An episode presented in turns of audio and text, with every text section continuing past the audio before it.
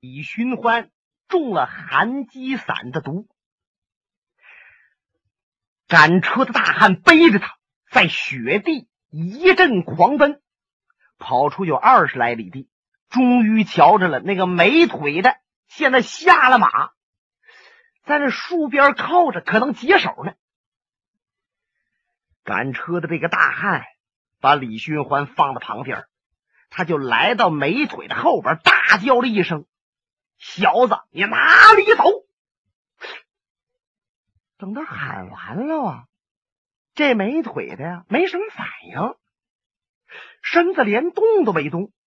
嗯，怎么回事？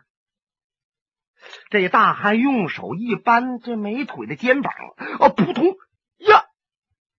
再一看正脸啊，没腿的眼睛都已经突出了眶外，冒出来了，鼻子、耳朵、嘴都往外淌着血。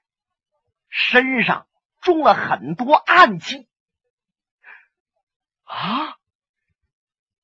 赶车这大汉回头瞧着李寻欢，李寻欢虽然中了毒了，奄奄一息，不过他没有昏过去。他抬脸往前瞧着，就明白了，这个没腿的已经死了。怎么？解药没在他身上吗？哎，少爷您别着急，我搜一搜看看。这一大汉往下俯身，把这美腿的断夺上下都搜遍了，也没有。而且这美腿的断夺不把那金丝铠拿走了吗？哎，金丝铠也不见了，是谁把铠拿走的呢？看来这个人呐，下手十分毒辣。因为段铎这身上有好几十处伤，而且有几处都是致命伤啊！大汉来到李寻欢的跟前，摇了摇头：“少爷，他他身上没有解药。”说着话，大汉眼泪又下来了，因为没有寒疾散的解药，那李寻欢就得请等着死啊！瞧着他这模样，李寻欢反而乐了。船家呀，你不要以为死那么可怕，现在我却觉得心里边很平静，平静的只想喝一壶酒啊！哎，看来李寻欢临死前哎就想喝点酒。这大汉一听这话，俩手一捂脸，失声痛哭：“ 少爷！”像你这么好的人，为什么非得死呢？这真是好人无长寿，祸害活千年呢。好吧，我现在立刻带少爷您到镇子去，咱们喝壶酒。我要与您一醉方休。说着话，他抱起李寻欢，甩开大步，就奔这马来了，在后边来个八步赶铲。噌的一下子，窜到马背上来了。李寻欢趴在他的声音，是微微一笑：“哎，你这才显露出来你铁甲金刚的风范。”听李寻欢这么一说，就这位啊，浑身一震。怎么着？这位名字叫铁船甲。江湖人送美称叫铁甲金刚，不过咱们一直到现在才把他的名字报出来，因为他在江湖上销声匿迹，躲避仇人，追随李寻欢，认可给李寻欢当仆人，一块避到关外这么多年。所以说呀，许许多多的人都不知道他的来路。那么这个铁甲金刚、铁船甲。别看他甘心情愿给李寻欢赶车当个仆人，不过这位里练一口气，外练筋骨皮，金钟罩、铁布衫、铁裆的烟花顶，枪扎身上一个白角，刀砍身上一个白线那也了不得的一条好汉呐！就见他俩脚一磕蹬，蹬带绷蹬绳，哇！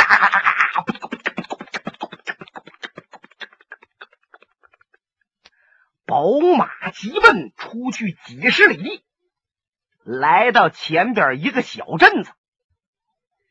他一个手带着缰绳，另一手抱着李寻欢呢。抬脸往前一瞧，就见前边小十字路口有一家馆子。他甩蹬离鞍，翻身下马，这马呀也没拴，抱着李寻欢就闯到馆子里边来了。性子也太急了，进了馆子还没等坐下呢，就喊上了：“啊，呆，唐师傅，拿酒来！”这唐师傅差点干桌子底下去。唐师傅心想：卖了这么多年酒，没听着这样喝酒的。哎哎哎哎，大爷，您您先请坐。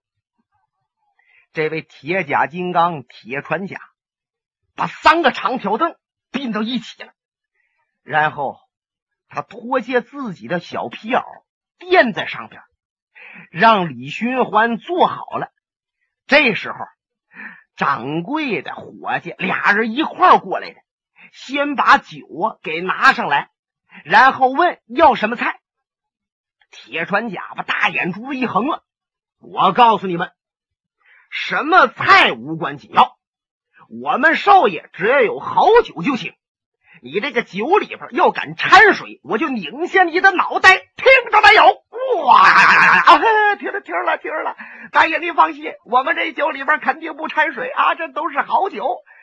哎呀，心想今天来这么俩喝酒的，也算我们倒了霉了。旁边还有一些吃饭的呢，就都打量李寻欢呢。心想这个人面如土色，好像随时都能咽气儿。就这身板，不说搁家好好躺着，还有心思跑这来喝酒来。看来这位是酒瘾太大了。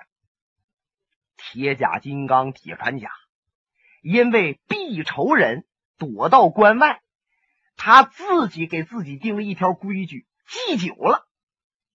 原来那是斗酒不醉，你说能把这酒忌了，得有多大决心？现在李寻欢要死了，两个人诀别最后一次酒，他是开了戒了，和李寻欢是你一杯我一碗，两个人喝着还喝的挺痛快。铁船甲哈哈大笑：“少爷呀！”我想这么多年，咱们东躲西藏的也够意思了。你要真走了以后啊，他这个走了，就是李寻欢死了。你要真走了以后啊，我也不用躲躲闪闪的了，我重新在江湖上闯荡，我看看他们能把我怎么样啊！哈哈哈哈哈！这不乐完了吗？然后他瞧瞧李寻欢，眼泪淌下来了，俩手端着这酒碗，把脑袋往下一低，又哭上。少爷，你说你要真没了，我可怎么活呀？那掌柜的还唐师傅一看，哦，原来这大汉是个疯子呀。嗯，对，不是疯子能像他这么做事这么说话吗？瞧瞧李寻欢，是咳嗽一口，喝一口酒，我怎么着？拿着酒对着咳嗽，这个人呢，大概也有点神经病，要不然也不能如此。就这时候，馆子外边啊，噔噔噔噔有脚步声，叭叭帘子板一挑，闯进来一位。就这位，也不是走进来的，他也不是跑进来的。因为走进来的显得很平稳，你就跑进来的，那那也得有个样啊。说这位怎么进来的？是一溜趔趄，直接奔那酒柜就过来了，扑哧往酒柜上一趴，第一句话：“快，快给我拿酒来！”李寻欢在那边正喝着呢，就一瞧这个主啊，禁不住乐了。怎么着呢？看样这位也是个酒鬼。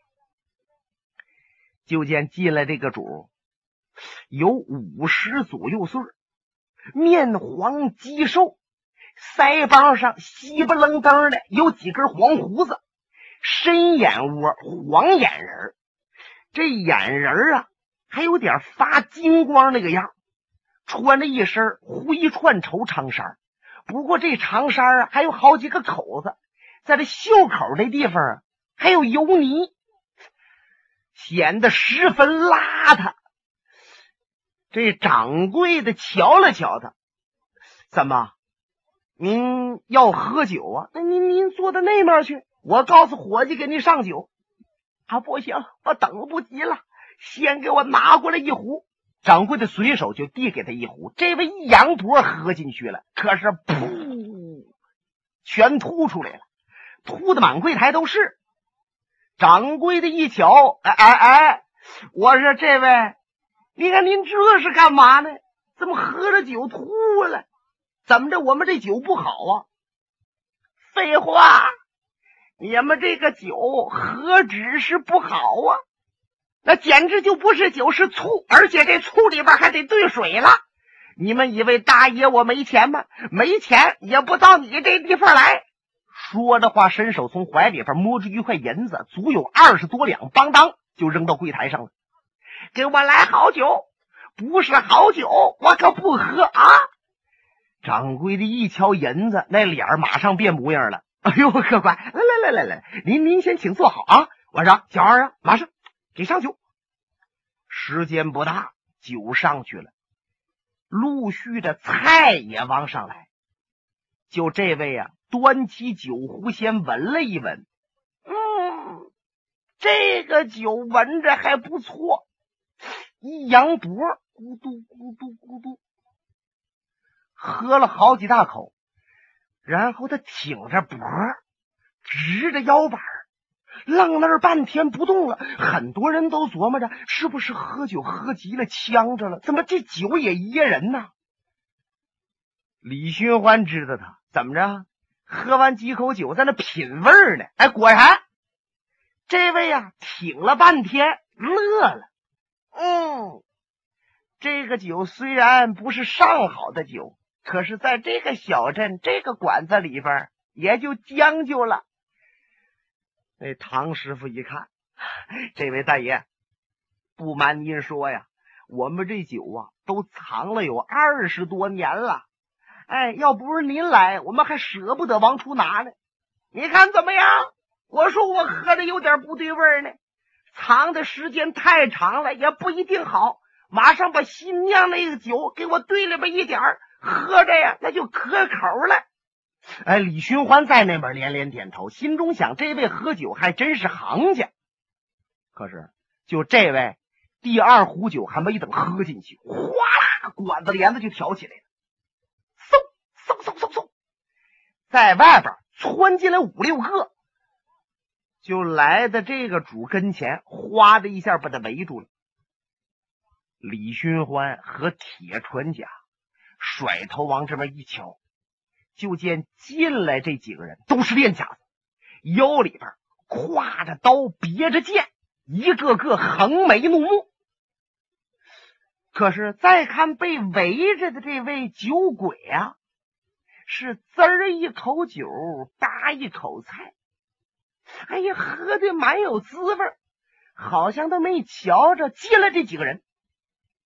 为首的一位手中拿个马鞭子，用这鞭子呀一指这主。我说姓梅的，你拿了人家的钱，应该为人家的消灾。为什么你拿了我们的银子，跑到这儿来，不给我们少爷看病？哦，李寻欢他们一听，原来这酒鬼是个看病的郎中。拿了人钱跑这喝酒来了，不是？你说哪有这么做事的？大概是酒瘾犯了。就见这个梅先生啊，把筷子往这一放。我说各位，没看着我梅二在这喝的正是兴头吗？你为什么打扰我呀？你少啰嗦，赶快给我们少爷看病去。只要扎顾好了。你是要酒有酒，要菜有菜，要多少钱，我们老爷都拿得起。你马上给我走走走！我说你们几个知不知道，我梅先生看病有三不看。你看这位还出说的了，哪三不看呢？一给的那个诊金不够，我不看。这诊金就是看病的钱。这主拿鞭子啪啪一摇晃。哎，我说，难道说我们给你的钱还不够啊？没说吗？你治好了，另外还多给。可是我还有另两个说的，那就是对梅二先生，我必须得恭恭敬敬，不恭敬的，那我不给看。再一个，第三个，你要是强盗无赖，我也不能给看。你们几个来的这个地方了，不说先给我买几壶酒，跟我横眉怒目来这一套。我告诉你们，我不把这酒喝好了，我是绝对不去。哎呀，可把麻鞭子这家气坏了。他抬起左手来，照这梅二先生腮帮子，啪就一个嘴巴。这梅二先生就像个球似的，让人打飞出去了，扑通。脑袋一下磕在旁边那个桌子腿上了，血立刻出来了。李寻欢在旁边瞧着，这个心里边咯噔一下，心想：本以为这喝酒的主啊，看着那么多人来了，他还安然自若、旁若无人，可能是一个练家子，甚至是一位武术高手。没成想啊！这位啊，是一张嘴硬，挺能白活的，可是，一双手啊却不硬，让人一撇子给打出来了。但是，就见那梅先生倒在地下，爬了爬了又起来了。怎么着？你们敢打我？好吧，那我实话实说，你就是杀了我，我也不会给你们去看病的。这时候。那赶车的大汉铁船甲实在忍不住了，啪一拍桌子：“娘的，这地方是馆子，要愿意在这喝酒的，他就坐下；不是到这喝酒来的，都给我滚出去！”李寻欢在旁边啊，还搭茬：“嗨，滚出去没有什么意思，还是让他们爬出去吧。”打门先生这主一听，嗯，是哪一位竟敢管大爷我的闲事？铁船甲呼就站起来，你给谁当大爷呢？哎呀，我就给你当大爷还不行吗？好吧，那么今天我就拿你拆开刀。这位把鞭子扑一下就掖在腰里边了，一伸手扳了一下这把钢刀，拽出来了，苍啷啷啷啷，寒光一闪，他往前一窜身子，力劈华山，搂头剁就是一刀。按说铁船甲应该往旁边闪，把这一招躲出去，可是现在铁船甲也急眼了，没闪。他是一抬胳膊就照这个刀刃扛过去了，就听着咯吱咔，你说这一刀要给这胳膊砍上，血肉之躯能受得了吗？哎，这玩意儿也是邪劲儿，这一刀给铁穿甲砍上了，只是把衣服砍个口，皮肤连破都没破。要不怎么说铁穿甲里练一口气，外练筋骨皮，这叫铁布衫的功夫。也别说你这把破刀，就比你这个再锋利点的，想伤他也伤不了。铁穿甲下边飞起就是一脚，你给我趴下吧你呀！哐！哎呦，当当当当当当当啊！扑通！这主一屁股趴那儿，胯胯叉没掉了。王启支吧半天没爬起来，这时候和着一块来的那几位啊，瞧着李寻欢坐在那儿，那个桌上边放了一把小刀，还这小刀七寸来长，青光闪烁。哎呦！这主就问那个兄弟啊，你看着那刀没有？看着了。儿啊，江湖上使这么小小刀的没别人啊？难道是他？是李探花李寻欢？前些日子我可听别人说，看着李寻欢进关了，说他回来要抓什么梅花道的。哎呦，是他吗？嗯，可能是。这两位一合计，马上。来到趴下的那个主跟前，我说：“老大，可能是李寻欢在那儿啊？是是什么？本来这位趴下来还想起来把这脸儿找不着吧？可是站起来一瞧，李寻欢，李寻欢坐在那儿慢慢自斟自饮，可能是李寻欢。”别看我没见过他，不过据传说，李寻欢是酗酒无度、逛娼嫖妓，把这身子都搞完了，身体十分不好。哎呀，要知道他在这儿，你就请我们进来，我们也不进来呀。这主赶紧冲李寻欢和铁船甲一抱拳：“二位小人多有打扰，多有冒犯，请您恕罪。”告退了，铁船家把脑袋往旁边一扭，显得十分厌恶，连理他都没理他。李寻欢呢，也好像没听着他说什么。这几位啊，灰头噜的，夹着尾巴都出去了。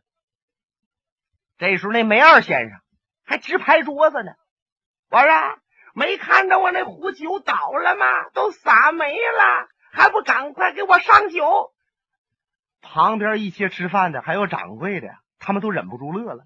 心话，就这个主，刚才还让人打的连滚带爬的呢，现在又摆上派头了。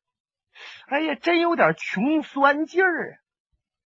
你看，李寻欢和铁船甲帮了他的忙，这位姓梅的先生也不说一声谢谢。哎，李寻欢他们呢，也就不挑的这个理。就见那梅先生又喝了一壶酒，这才发话。唉，有一些人呐，本来都要死了，还有心思在这喝酒，这酒喝着还香吗？嗯。李寻欢抬抬眼皮看看他，心想：这说我呢？